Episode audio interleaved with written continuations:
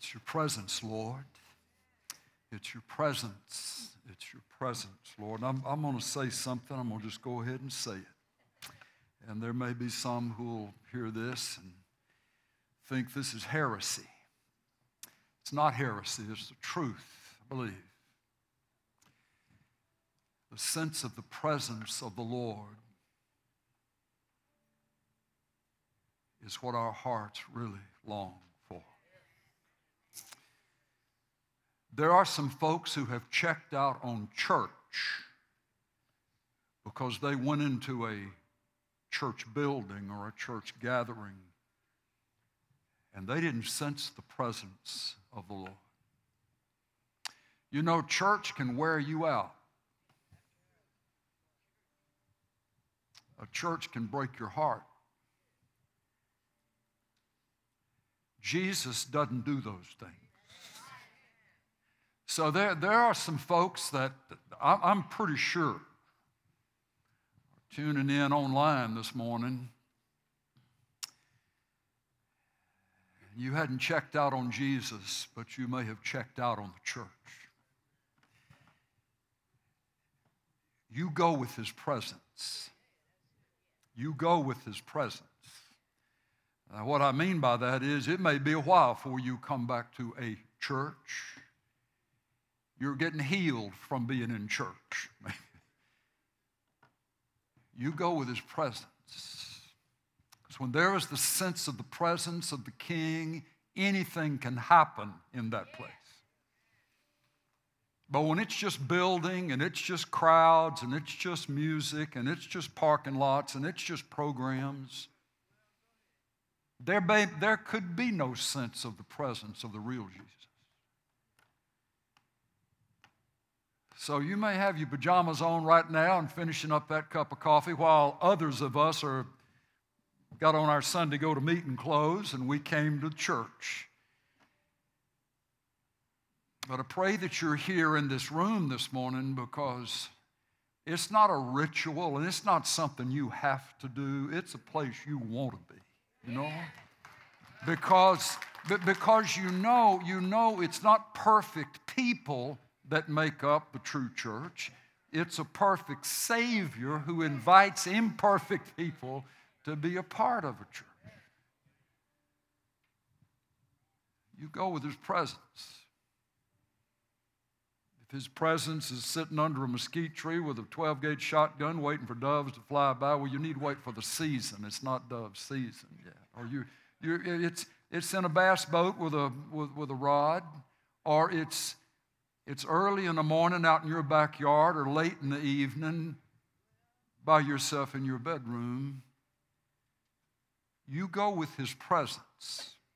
You go with His presence. In time, in time, after you've been healed up from some wounds that may have happened in the place called the church, he may take you back to a place where believers gather, but I can tell you this they won't be able to do to you what happened to you before when the church wounded you and broke your heart because you will have a different perspective on what the church really is.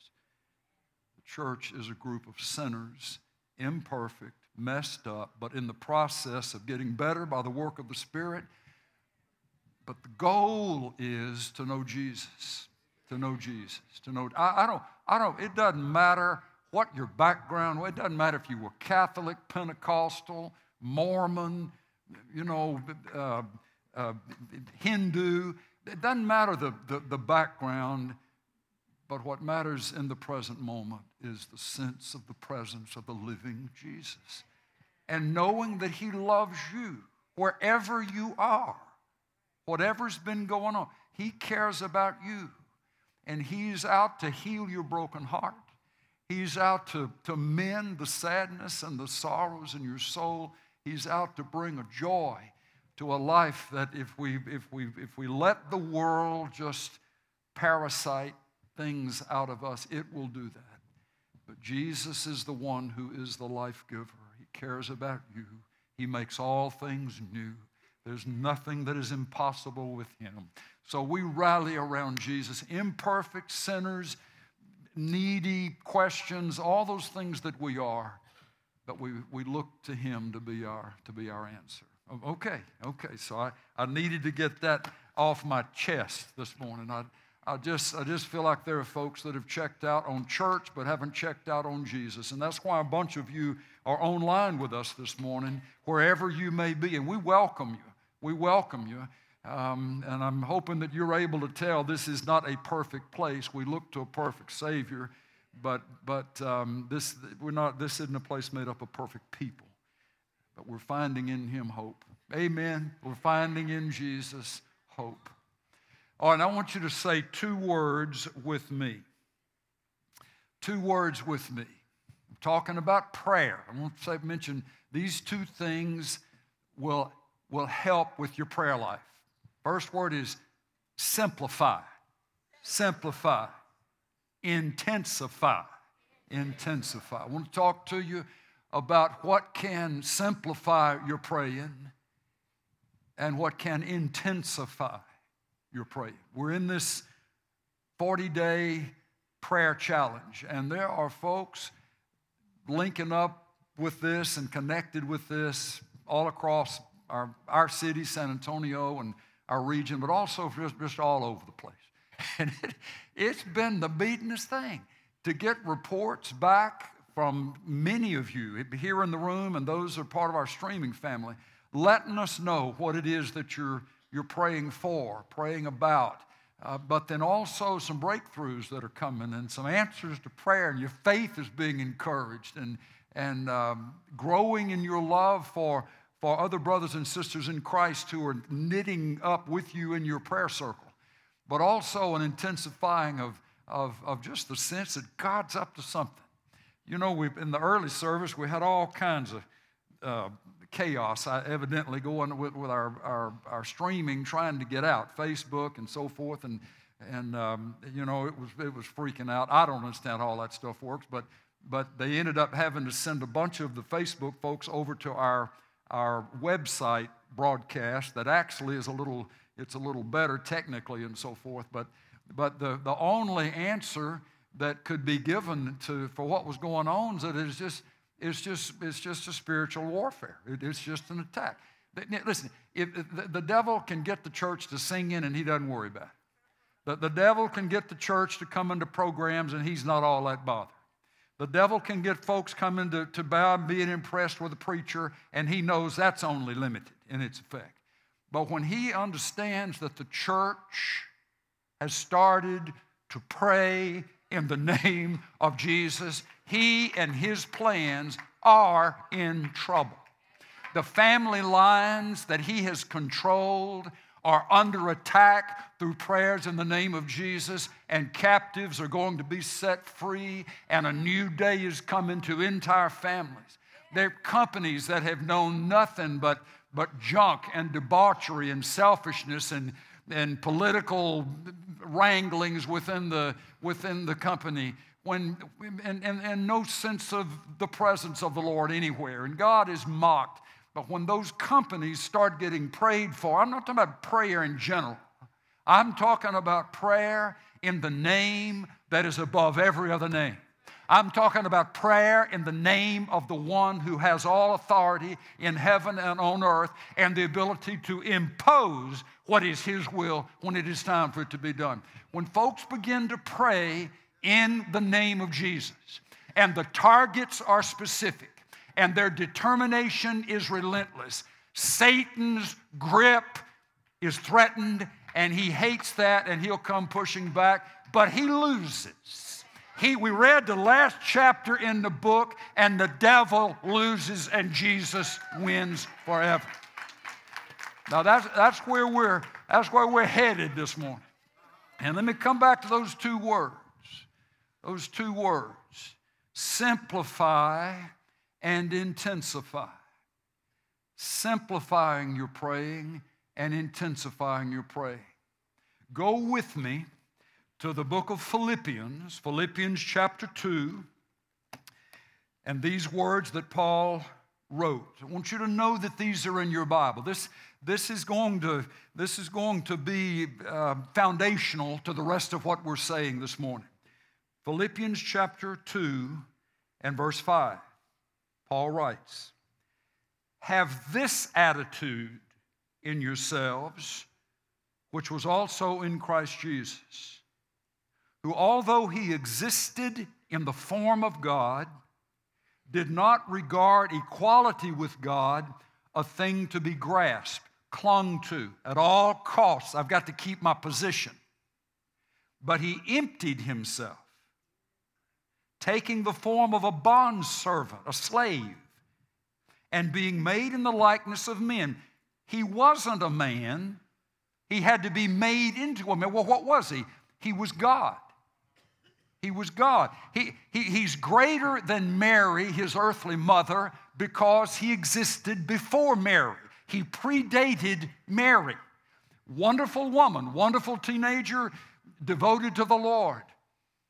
But Jesus Christ became a baby. He had been God before he became a baby in her womb and was born of her. He emptied himself, taking the form of a bondservant, being made in the likeness of men. That's that's his conception, that's his birth through Mary. And being found in appearance as a man, he humbled himself even further. He humbled himself by becoming obedient to the point of death, even death on a cross. He was God who became man. And as he became man, he humbled himself to the level of a servant but then at the level of a servant, even to the point of obeying his father's will to the point of death and the death on a Roman cross. But then it says in verse 9, therefore, anytime you see therefore in the Bible, you need to look up above it and see what it's there for. It's tying the former to the current. Therefore, on the basis of the depth of his humility, on the basis of what he gave up and then became, what he emptied himself of in order to do. Therefore, also God highly exalted him and bestowed on him the name which is above every name, that at the name of Jesus, every knee should bow of those who are in heaven and on earth and under the earth. That's hell. Every knee should bow. Those who are in heaven, they confess Jesus as Lord. On earth, it is the will of God that every tongue would confess that the greatest name of all names is the name of Jesus. And under the earth, that speaks of hell. The greatest name, even in hell, would be the name of Jesus. And that every tongue should confess that Jesus Christ is Lord to the glory of God the Father. Simplify and intensify your praying. How to simplify and how to intensify your praying. Can I say it one more time? Here's how to simplify and intensify your praying. You hold on to and you speak regularly the name Jesus. Jesus. If you have your prayer list, your prayer circle list of names and list of situations and even list of dreams, and you can take that list and you can put that in your hand. You may not know how to pray for everything that's there. Some situations you may not know how they could be solved. Some people you may not know what the Lord may have to do to bring them to the place where they need to be with Him. There may be a dream that, that's big in your heart, and it's so big at times you've almost been afraid to think of it because it seems so impossible that it could it, it, must be somebody else that you're dreaming about because it seems so humanly impossible for you doesn't matter whether it's a dream or whether it's a situation or whether it's a soul you speak over and you speak into every one of those items the name Jesus. Jesus. Jesus. Jesus. Jesus. Jesus. You're owning the situation. You're, you're holding on to the soul. You're, you're gripping that dream in your heart. But as you hold those things, the cry of your heart is Jesus, Jesus, Jesus. Jesus, what you want. Jesus, when you want it. Jesus, how you want it. Jesus, not my will. Jesus, not their will. But Jesus, your will be done. Jesus, Jesus, Jesus, Jesus, Jesus. You don't have to speak it out loud, though it's not a wrong thing to speak out loud. You can sit there in a classroom. You can sit there in a locker room. You can be there in a boardroom. You can be wherever you can be you are, wherever you're placed, wherever you're situated. And all kinds of craziness and godlessness and junk may be going on around. But in your heart, back up to heaven, you're speaking the name that is above every other name.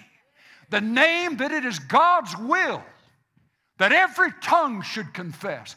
That tongue right now may be cussing. That tongue right now may be blaspheming Him. That tongue right now may be after all other sorts of things. But every tongue, God has a will, God has a declaration that every tongue would confess. And it is that Jesus Christ is Lord to the glory of God the Father. So you sit there and you listen to a board president cuss his name. You sit there and listen to a coach cuss his name. You sit there and listen to whatever may be going on. They cuss his name, but you sit there and you are praising his name.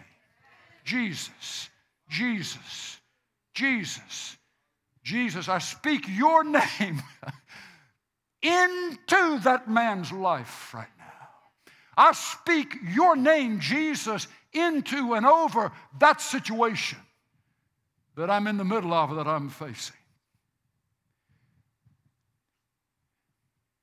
Okay, so now that you've expressed such interest in that theme, let's just move a little farther. Why? Why will it simplify our praying? Why will it intensify our praying? It is because, as we have just read, that there is no other name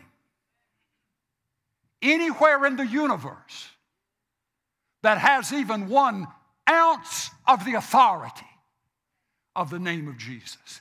That's why the most prevented name in the school systems, the most prevented names for the politi- politically correct, the most, the most offensive name the most offensive name is the name Jesus because of its authority, because of who it represents. And when we refuse the lies of Satan scheming against the name of Jesus, and he knows it is fruitless, he knows his time is coming. But he can tell a lie just like it's the truth, and he gets a bunch of folks to believe him. But when we renounce the lie of Satan, and we receive the truth of the gospel that is ours in Christ, and we retrieve, we receive and hold on to what is said of Jesus in the scripture, we ourselves are being positioned in a place of authority, in a place of commanding attention. I can promise you, Every demon in the room pays attention when you speak the name Jesus. Now, you can say Baptist, you can say Catholic, you can say church, you can say American, you can say Republican, Democrat, Independent, and the devil just goes to sleep over all of it. But you speak the name Jesus, and the demon's ears perk up. You speak the name Jesus, and the angels' hearts light up. You speak the name Jesus, and heaven comes to attention. You speak the name Jesus, and hell goes, oh, brother, oh, no, we got to stop that. Anything but that name. You march yourself into wherever it seems to be a godless environment. You march yourself into a hopeless environment. You march yourself into wherever it may be that the Lord assigns you. And you hold on to the name that is above every name. And you confess that name. You declare that name. It may not be publicly, outwardly, audibly expressed all the time. But you can sit where you sit, looking into the faces of the ones who seem to have earthly authority all at their grip right now, over you and other people. Speak the name of Jesus and speak the name of Jesus. Speak the name of Jesus over and into people, over and into situations, over and into dreams and wishes and longings. I want you to find the Gospel of John. Leave Philippians, find the Gospel of John, chapter 1. Gospel of John, chapter 1. In the beginning was the Word, code name for Jesus. The word here is the word logos. It means the full revelation of God to man is in Jesus. Not just a book, but the whole set of books that would declare God's revelation. Jesus would say of himself in Revelation 1 I am the Alpha and I am the Omega. That's the first letter of the Greek alphabet, the last letter of the Greek alphabet. He is also spoken of as the Word in John 1. So he's the Word and he's every letter of the alphabet. It doesn't take a rocket scientist to figure out where he's going with that truth. Every word, everything that God wants to say to man is spelled out in the person of Jesus Christ. Every word, as well as the composite of all of the words, Jesus is down to the letter, he's final. Down to the verbs, he's final. The nouns, he's final. Throughout the whole book and whole system of books, he is the Word, Jesus. Jesus, stay with me. The Word was with God, and the Word was God. Jesus did not just come into being when he was born of Mary. He had to humble himself, empty himself of his omnipotence, of his omniscience, of all of the omnis that describe the unlimited God. He limited himself, he gave those things up and took upon the form of a baby so that he could be born as a man. Because in order for the sins of mankind to be forgiven, blood had to be spilled. Why did Jesus have to come as a man? Because without the shedding of blood, there is no covering for sin. All the way through the Old Testament, there were the, there were the, the doves that were killed, and the lambs that were killed, and the oxen that were killed, and, and, and, and the goats that were killed. All of that was a foreshadowing, all of that was a statement of the truth. Until blood is shed, sins are not forgiven but they spoke of the coming of Jesus, who John the Baptist, when he saw him coming, you remember that statement, behold, the Lamb of God who does what? Takes away the sins of the world. Jesus had to become a man in order for blood to be formed within his body, so that when he was crucified, the blood would be poured out. And as we put our faith and trust in what Jesus did on the cross, our sins are forgiven. Our sins are washed away. Our sins are gone. Scripture goes on to say that all things came into being by him, by means of Jesus. And apart from him, nothing came into being that has come into being. I'm talking to you about how to simplify your praying and how to intensify your praying by the use of the name of Jesus. Here, John says, all things came into being by Jesus. Who was it in Genesis chapter 1 who said, Let there be, and things happen? It was not God in general, it was Jesus Christ in particular. That's what the New Testament says about Genesis. You, you let the whole Bible interpret the scripture. This is a looking back on what was going on in Genesis 1 when there was nothing, the world was formless and void, and then God stepped forth and created. Who did that? Who did that?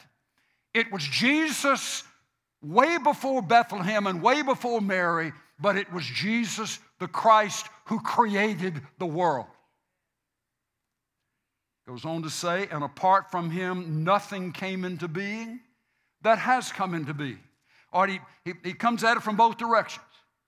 He's saying, everything that has been created was created by Jesus. And then he flips the coin, and it's the same coin, just the different side. He says, and nothing has come into being that has come into being apart from Jesus Christ. Simplify and intensify. Simplify and intensify. Just stay with me. Or leave John chapter 1. Find the book of Colossians. Colossians. Colossians chapter 1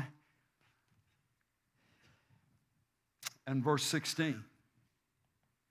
Paul writes, For by Jesus, by means of Jesus, through the agency of Jesus, all things were created, both in the heavens and on earth, visible and invisible, whether thrones or dominions or rulers or authorities.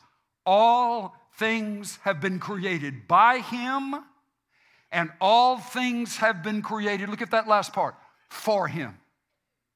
What, what part of all things do we not get? Well, that old so and so, that old sorry so and so, that old knuckleheaded, that old that that, that that that they sure they sure don't fit. They do too.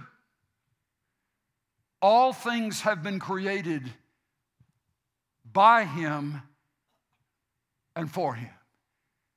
There is not a human on the earth now or a human who has existed prior to this time, or a human who will be born after this moment, who has not been created by Jesus Christ.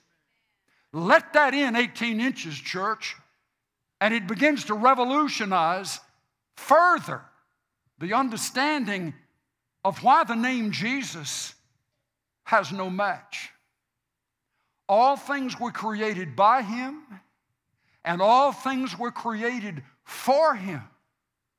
All things were created for him. Here's where we're going. You're praying for somebody. At this point in time, they're a million miles away from God, maybe. Or their hearts have been broken through, maybe it was the church. Maybe it was something that happened to them circumstantially. But when you speak the name of Jesus, over that person and into that person's life.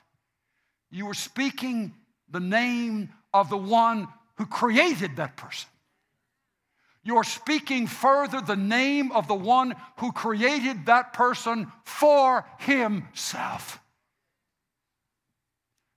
There is no greater name, there is no higher name than the name Jesus. He has that name not only because he humbled himself, he was restored to the place of a full authority as the Father honored him, but he has the position tied to that name because he's the creator of everything you see and all the things we don't see, but they're reality. so the Lord has a right to every human that he ever created. The Lord has a right to every living creation, every living thing that He created for His own purposes. The devil steals. The devil comes to steal, kill, and destroy. But Satan can't create anything. There's only one creator. He created for his honor, for his glory, for his purpose. Satan is a thief, but Jesus, the Christ, comes as a Savior to rescue the ones whom the devil has stolen.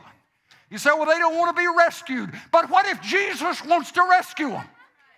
They don't want anything to do with God. But what if God wants something to do with them? You say, well, I, I just I think we need to wait till they till they say they're ready. Well, try that on the on Saul, the you know, the, the hard-hearted persecuting the church.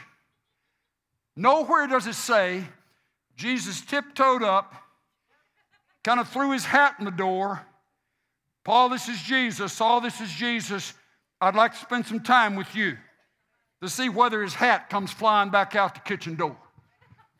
He just showed up, middle of the day, bright as the noonday sun. Jesus showed up to claim that which was his. I'm going to tell you, you own that, my brother and my sister, that you are a representative of the one who has all authority.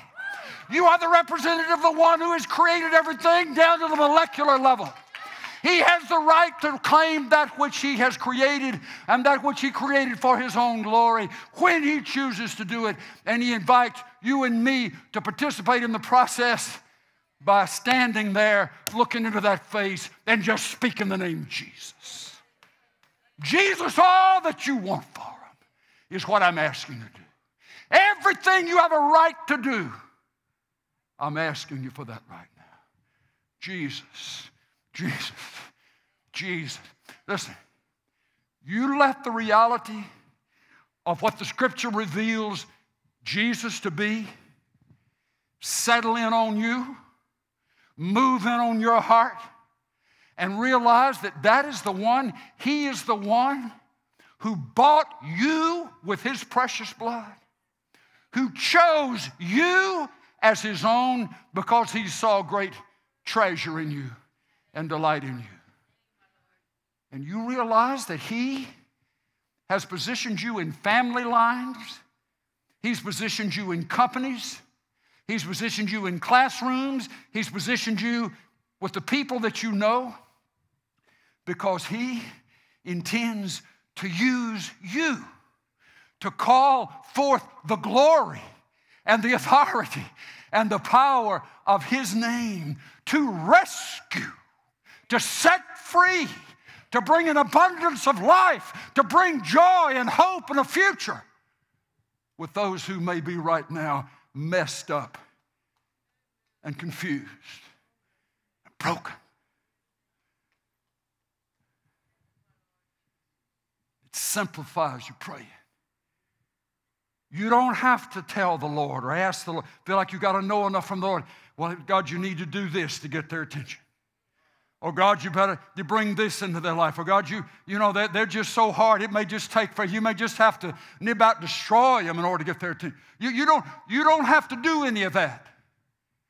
When you speak over and you speak into those lives, the name of Jesus. Hebrews picks up on the same thing. It's consistent in the scripture. The first chapter, book of Hebrews, chapter 1, verse 2. In these last days, he has spoken to us in his Son, whom he appointed heir of all things, through whom also he made the world. And he, Jesus, is the radiance of his glory and the exact representation of his nature, of God's nature. And he upholds all things by the word of his power. Now that brings up something else. It's not only did he create, cause to come into being every human everything that would be considered the material realm or even the invisible realm. Not only did he create it, but the scripture makes it very clear he is the one who sustains it. Colossians 1 will say, In him all things hold together. The same one who called forth the molecules to form a person has the authority to say to those same molecules, I'm done with you, no longer needed, and that entity which he created would vaporize. In him, all things hold together. When you have that as a treasure in your heart, and you understand that you're an ambassador of that one, you step into situations unafraid, unintimidated, not moved by the greats and the near greats who seem to hold the earthly authority in the realm that you're involved in. Because you understand they couldn't suck air if Jesus hadn't given them the ability. They wouldn't be able to plan on tomorrow unless Jesus caused the molecules forming the structure in their body to stay together. At any point in time, he could let go. But he doesn't. Why? He is not willing that any should perish, but that all should come to repentance. 2 Peter 3 9. I came, he says, I came to seek and to save that which was lost. Folks, I'm telling you, if Satan can prevent this level of truth from penetrating our awarenesses, if he can get us distracted onto lesser things and other things, then he has a way of causing the church, in effect, to almost be sterile. But when this drops 18 inches, there is no name higher than the name Jesus or equal to the name Jesus. Jesus has the right to invade the privacies of His creation because they are His creation. And they would not be able to own another day, another hour, another second unless He, by His grace and mercy, caused their lives to hold together. When I step into a situation, when He leads me into a situation, and there may be godlessness, and there may be cursing, and there may be all kinds of junk going on, but I understand that I am there by design. Looking at the people I'm looking at, listening to the things I'm having to hear or have had to hear over these years. But I understand I understand who really is in charge. I understand who really owns the day. And it's the one who can't be seen, but it's the one who has revealed to me who he is. When I speak his name, when you speak his name, you invite his presence into that room. You welcome the one who has all authority to make what is wrong right, to set captives free, and on and on. You invite him, you welcome him, you embrace him into that situation. I want to double dog dare you. That's biblical from somewhere, I'm not sure. To do this, you sit in a place. You sit in a place and it's profane or it's so secular or it's so politically correct you can't mention the name Jesus out loud. I dare you. Read back through these verses before you go to the meeting. Embrace the Word of God as true. Lord, I may not fully understand it, but your Spirit is convincing me that it is true. That there is no other name like the name Jesus. And Lord, you have all authority right here. And I'm going to sit here in my chair or stand up on the other on the side of the room, but I'm going to speak your name. Jesus. Jesus. Jesus. Jesus. All the way through somebody talking. All the way through the conducting of business, all the way through whatever's going on, just speak his name and speak his name and speak his name and speak his name. I could almost guarantee something will break in the spirit realm. The demons hear, the angels hear, the Spirit of God hears, Satan himself hears the language of the Spirit, not just things that are having to be done with audible sound waves. Jesus, Jesus, Jesus, Jesus. I tell you, there are men right now, there are women right now who are embracing this opportunity and this challenge. They realized they couldn't say certain things in certain settings for fear of being misunderstood, taken out of context, whatever. But just because you, you don't say it audibly doesn't mean you ain't saying it. Just because it's not going out in the sound waves out there doesn't mean your heart is not engaged with the truth of that statement. Jesus Christ is Lord. Jesus Christ is Lord. Jesus Christ is Lord. Okay, so, so what does that mean when you do that? What, what, what, is, what does that mean when you speak the name of Jesus? I'm going to give you three things. Three things it means to heaven. And that's really the only direction we want to be approving, finding approval, is this way. It's a compliment when the devil hates you. It, it, it's an attaboy when the devil and his crowd think you're a jerk. You win them by love, you win them by kindness, but you don't listen to their conclusion. They're headed straight to hell and they don't even know it. But their rejection of Jesus, their refusal to honor the things of God, just marks it. Unless they turn, they will burn, the scripture will say. Now, that's another little statement that's not real politically correct. I know that. How could there be a hell? Hell is the perfect expression of God honoring the free will of man or woman. Hell is a place absent of any of the goodness of God. It's a perfect vacuum. Because that is what folks can live their lives and not want anything of God. So the Lord gives, He allows just what ones pursue to their death to have for eternity. Heaven, on the other hand, is the perfect vacuum of evil, it's the absence of evil. It's where everything is filled with the presence of God. If you hated Him down here, you would really hate Him up there. So the Lord honors the free will and the choice of people. You don't want anything to do with God? Then here's an eternity without anything of God.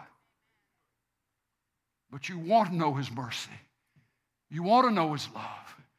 You want to know His forgiveness. You want to know His kindness.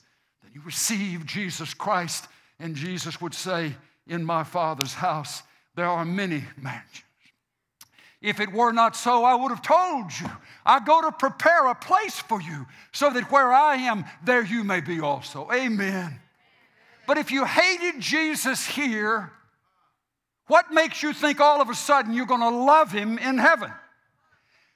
Say this back to somebody in some discussion when it comes up. Hell is the perfect expression of God honoring the free will of man. You choose. You choose heaven or hell, and Jesus is in the balance. He, how, how do you miss hell and make heaven? You just choose the one who has the name that's above every other name. You choose the one who went to the cross to die in your place so that you and I could be forgiven. Now, where was I? What does this say? What does it say to heaven? And say, it, it says three things to heaven. When you speak the name Jesus, you speak the name over and into souls, situations, and dreams. Souls, situations, and dreams. When you speak the name Jesus over and into them, it says these three things. First, it says that you are believing. Hebrews 11, 6. Without faith, it is impossible to please God. For he who comes to God must believe that he is, she, that he is, and that he is a rewarder of those who diligently seek him. You're believing when you speak the name Jesus. What, what, does, what does the word faith mean? What, what does it mean to believe? The, the, the New Testament understanding of that is this if you believe in something or somebody, it means that you have come to be persuaded. Persuaded. You have come to be convinced of the truth regarding that person or thing. It, it means that something had to happen that resulted in you having the ability to believe. To, to believe is a result, it's not the prime mover. To believe means that God has done the work to convince me of what is true. When the Apostle Paul, or excuse me, when, when it was written in Acts chapter 1, verse 8, but you shall receive power. After that, the Holy Spirit has come upon you, and you shall be my witnesses, it goes on to say. The power had to have had something to do with the work of the Spirit convincing the early church of who Jesus Christ really was. Convincing the early church that it really was His name that is now above every other name. You see in the book of Acts repeatedly, starts in Acts 3. Silver and gold have I none, you remember? But what I do have I give to you. This had never been spoken before until this time, after Pentecost. Silver and gold have I none, but what do I have? In the name of Jesus Christ, rise up and walk. There had come to be embedded and living in the hearts of Peter and John and the other church that this, this Jesus now indeed had been invested with the most powerful name because he is the most powerful person in the universe.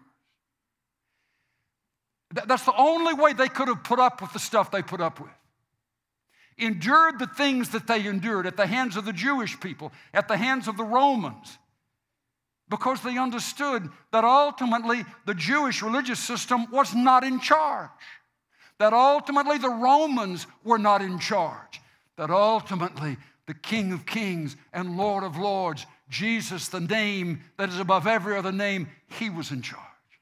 And they entrusted their souls to him because they had been convinced, they had been persuaded of who He is.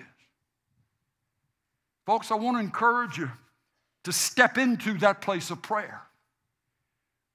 Lord, I can have a hard time. I can get bumped around, knocked around by powerful people. Situations can emerge and it can worry me, scare me, intimidate me. Lord, if that is because somehow, some way, it hadn't dropped 18 inches in my heart and it's not working as it ought to in my heart. That you are in charge. That every circumstance ultimately will answer to you. That every person belongs to you in a truest sense because of creation. That your name is above every name and every tongue will confess that Jesus Christ is Lord. Lord, persuade me of that. Do that work by your Spirit to convince me of that all over again. That you are indeed the Creator, you are indeed the Sustainer, and you are indeed the Savior. Folks, here's, here's, here's you look, look at the people on your list. They may pride themselves in the fact that they're self made or they're self destroyed that, that, that, that they, are, that they are in, a, in, in some sort of, a, of, of an incubator, a protected something that, that no one really can get to. That is a lie. The one who has all authority has the ability to penetrate whatever is isolating them from reality anytime he chooses to do it. He can do it whether they invite him in or not. because He loves and He cares and He wants to rescue. So when He puts someone like that, someone in your heart, understand that it must be because God on the other end is intending to set that captive free. He has you and me down here on this earth, which brings up the second part of this. Not only are we believing, but we're agreeing when we speak the name Jesus. If we understand that He has all authority, if we understand that He's the creator, the sustainer, then who are we to tell Him what to do? Who are we to say, God, you can't do that? If I come under His authority, then what I am doing is I'm agreeing with what He wants done. Listen, God has some of you in families that have been wretched in family lines as far back as you know. Then you came along. Jesus in you. And his heart through you is to be in that place of agreeing with him with the same last name and the same blood genetics and the same behavioral code and so forth that you grew up with. Not so that, that you would just be one more casualty in the long line of casualties. He has you there because it is His intention to set an entire family line free, to break the curses of the fathers and the grandfathers, and on and on and on, to set captives free. You are positioned there, and as you speak the name Jesus, it's not the name Catholic. It's not the name Virgin Mary. It's not the name Apostle Paul. It's not the name Baptist. It's not the name Protestant. It's the name Jesus. And in the name of Jesus, you're agreeing with what He wants for your family. He has you there strategically, and it's impossible for me to put into words how important you are, my brother, my sister. Satan knows who you are. Satan knows your name, and, and he tries to shut you down, tries to discourage you. Don't listen. Don't pay any attention. Lord, fill me with your spirit. Fill me with your spirit. Fill me with your spirit. Remind me of who you are. And I hold on to what the scripture says about you, Jesus. And I have been convinced that you are my Savior. And I've bowed before you as my Lord. And I'm in this family line. I'm in this company. I'm on this team. I'm in this school. I'm, I'm wherever I am. And here's what I You poke me, and the name Jesus comes out. You, you catch me from behind, and I'll turn around and speak the name Jesus in your face. You poke me, and Jesus comes out. You give me time, and the time I'm spending is just praying, speaking the name of Jesus over the whole shooting match. I dare you. I dare you to do that. To sit in a room, sit in the places where you've been assigned, where you have to be. But to yourself quietly, but to heaven, you speak his name you speak his name. And then you speak his name some more Jesus. Jesus. Jesus, what you want. Jesus, your will, not mine. Jesus, Jesus, Jesus, Jesus, Jesus. It's probably about this point where in the last service the, the internet just freaked out and they can't handle the name Jesus because there's authority, there's power, but there's also victory and freedom over Satan's lies.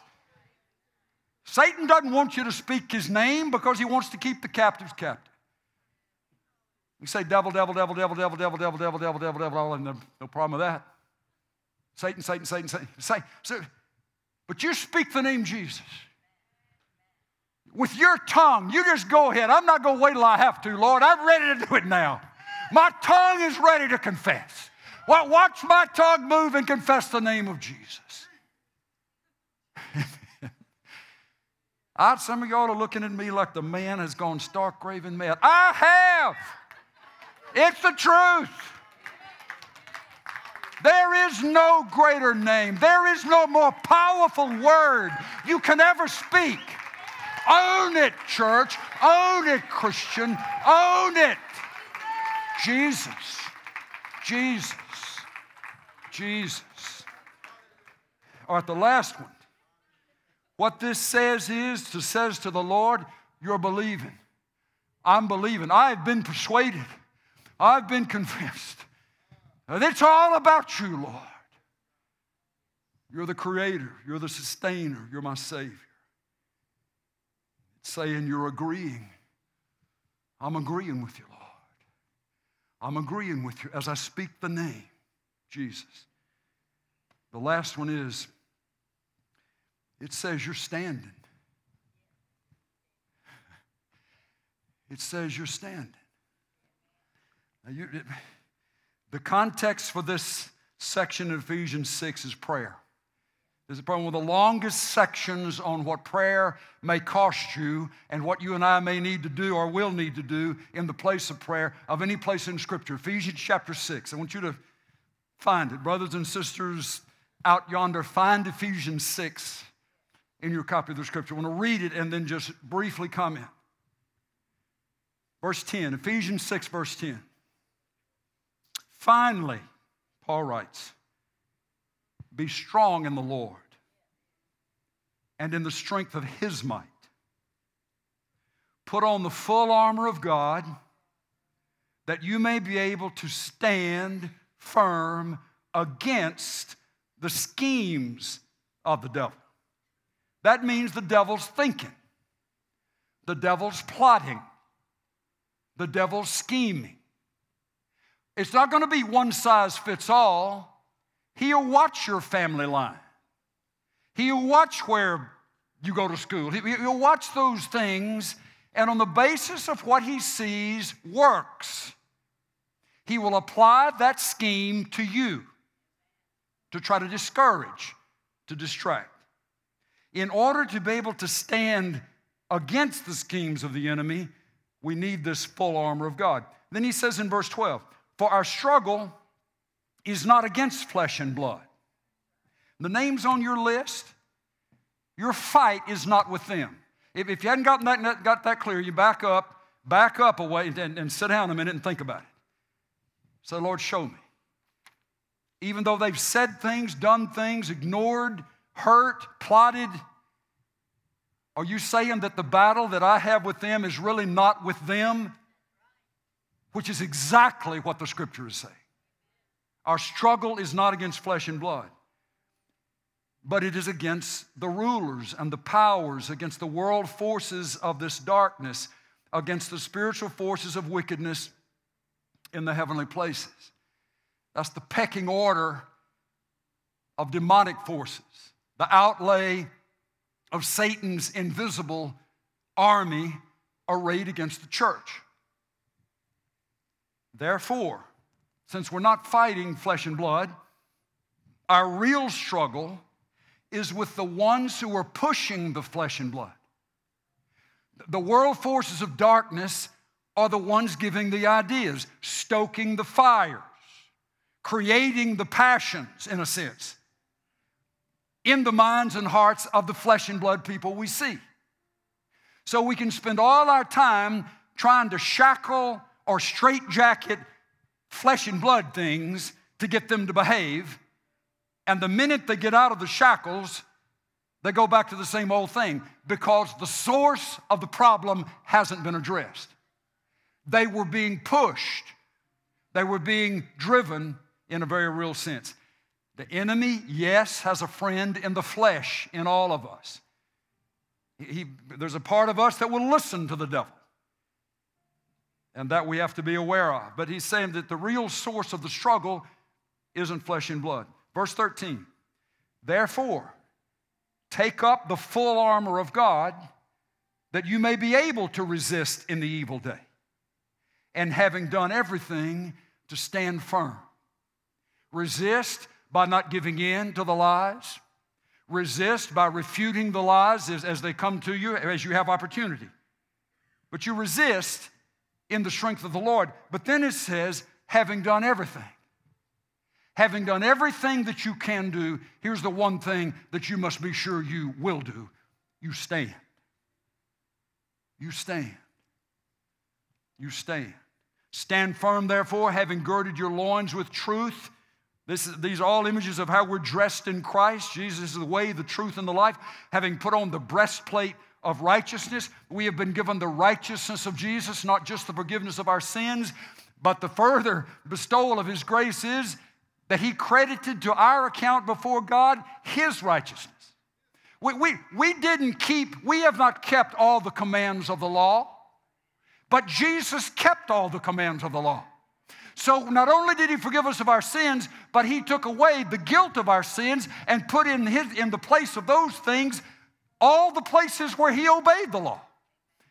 It's called imputed righteousness.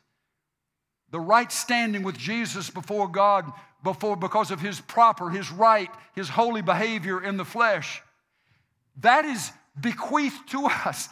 That not just forgiven, but I stand before the Lord clothed in the rightness of Jesus Christ. Can you believe that? You talk about good news. It's not just having the, the record forgiven, the, the, the, the, penalty paid, but it's not only as if the record didn't, didn't wasn't there, it, it, it's that now I have this, this whole stash of, of, of right standing with God based upon what Jesus did in his earthly life, independent of the cross. He lived a righteous life before the Lord, kept every commandment, didn't break a one, and he, after his death and resurrection, he bequeathed that to me. Uh, y'all hadn't gotten that, you just need to think on it a little bit.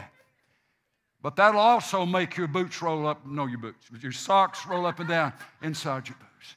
Not only did he forgive me, but he has credited to my account, my account his righteousness. So he says, continuing, verse 15, having your feet shod with the preparation of the gospel of peace, we receive Jesus, we stand in that. And then, in addition to all, taking up the shield of faith, with which you will be able to extinguish all the flaming missiles of the evil one and take the helmet of salvation and the sword of the Spirit, which is the Word of God. And then he goes on to say, with all prayer and petition, pray at all times in the Spirit. And with this in view, be on the alert with all perseverance and petition for all the saints. And pray on my behalf that utterance may be given to me in the opening of my mouth to make known with boldness the mystery of the gospel for which I am an ambassador in chains that in proclaiming it, the gospel, I may speak boldly as I ought to speak.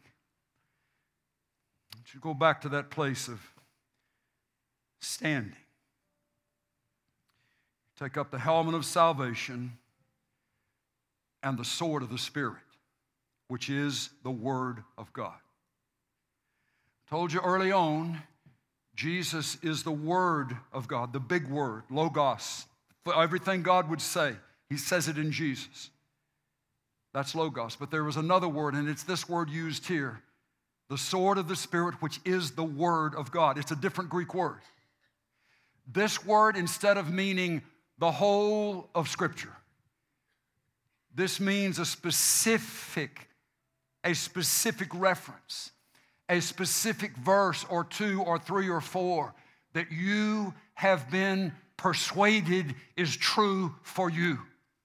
We don't doubt that the whole of Scripture is true, but this is speaking of something, you get it in your hand.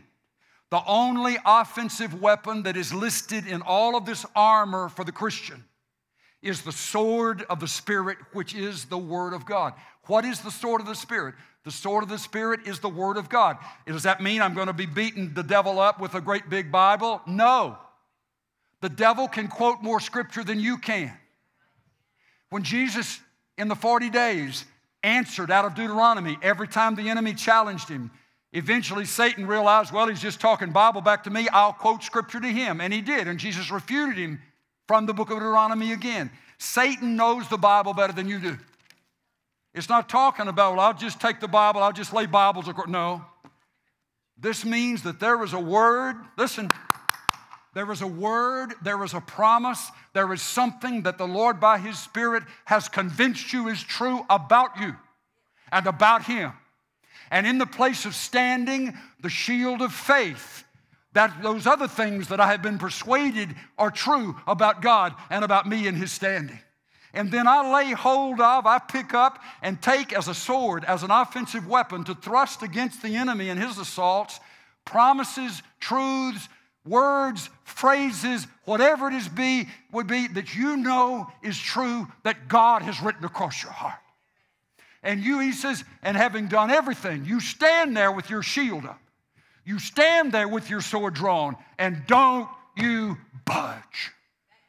You stay there in that place, shield of faith up, sword of the Spirit drawn, and you keep proclaiming the name of Jesus. Keep speaking the name of Jesus. Keep agreeing with the heart of God. Keep acknowledging who He is, and stand and stand and stand and stand some more. Now, if I'm preaching, if I'm talking to some sissy Christians in this room this morning, sissies, you want everything easy. You want everything made to order. You want to find somebody, some preacher who'll tell you how to get rid of all your hassles and get all your money and get it done now. Then uh, we have both wasted our time. You step into the calling of God upon your life to rescue the perishing to care for the dying, to snatch them in pity from hell and the grave. You embrace the name Jesus. You follow Jesus into the places where He assigns you, and hell will know your name, but heaven will applaud your work. You make the choice. Sissy, baby American Christianity, or what Jesus says you take up your cross and follow me. I'll show you things, I'll do more with you than you could ever imagine. But you'll know it was me. You'll know it was me. You'll know that I am the one who has the name that is above every other name. And you'll know that the day will come when every knee will bow and every tongue in Washington, in Russia, Pick your poison. Every knee will bow, and every tongue will confess that Jesus Christ is Lord to the glory of God the Father. Don't wait until then. You hold that up. You, you, you, you, you take up that calling. And wherever He plants you, with whoever you're around, you speak the name. You speak the name. I, I love this story, and I'm going to quit here. Years and years and years and years ago,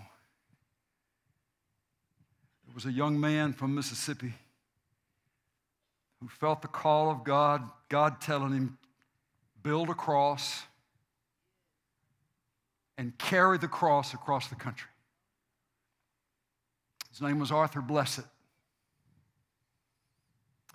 And he did that. The Jesus movement was kind of beginning in those days, but Arthur was just still kind of thought of as a freak. The story is told, and he felt, he felt led to, to go to Hollywood and start a coffee house, out there, a Christian place to stand in the middle of all that was going on there. They, they turned down his, his rent application or his attempt to get there. Some of them were trying to come in and close the deal. so he took his cross that he'd carried across the country and he chained it to a utility pole at the corner. Climbed up on the cross and chained himself to the cross. And he said, I'm not going. The Lord put me here. God told me this is where I'm supposed to be. It was, in the club section, you know, so they'd be coming out. Was a guy named Barry McGuire who was a singer with the New Christian Christy Minstrels like during that time. Came out of a club, drunk out of his mind, stumbling along, and he looks up and he sees Arthur hanging from the cross. And through the slurred speech, he says, What's up? And later, he said, Arthur looked down into my face and he said, Jesus. And that was it. Jesus. This rock and roll musician, known and so forth, walked away from there with the name burning, he said in his chest. He couldn't shake the name and he couldn't shake the picture of the guy from a cross. The rest of the story is that he came to know Jesus as his Savior and Lord and became a Christian singer, songwriter, kind of a folk hero in those days in the Jesus movement. All because of a guy doing what looked to be foolish, stupid, crazy, bizarre. And one word from that man's lips to this man's heart Jesus. Jesus. Jesus. Lord, wherever you want to take this with us, we ask you to take it. Where, where, whatever you're wanting to show us, please show us. Come, Holy Spirit, heavenly dove, with all thy quickening power, as the old song says. Fill us, Lord, with your Spirit. Convince us, convince us, persuade us, Lord, by your Spirit of the name Jesus. Don't let us be able to shake this. Don't let us be able to go off and have lunch and take a big nap this afternoon and, and wake up Tuesday and, and, and not remember it. Lord, make this portable. Cause this to burn in our hearts, please. Your name. Your name. Your name, Jesus. We pray. Amen. Amen. Amen.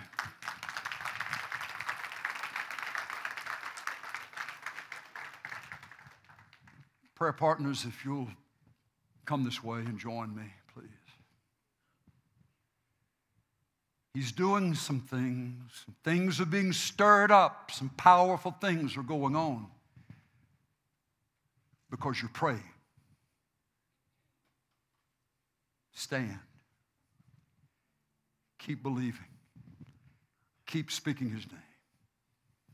And we will see what the Lord will do. Amen.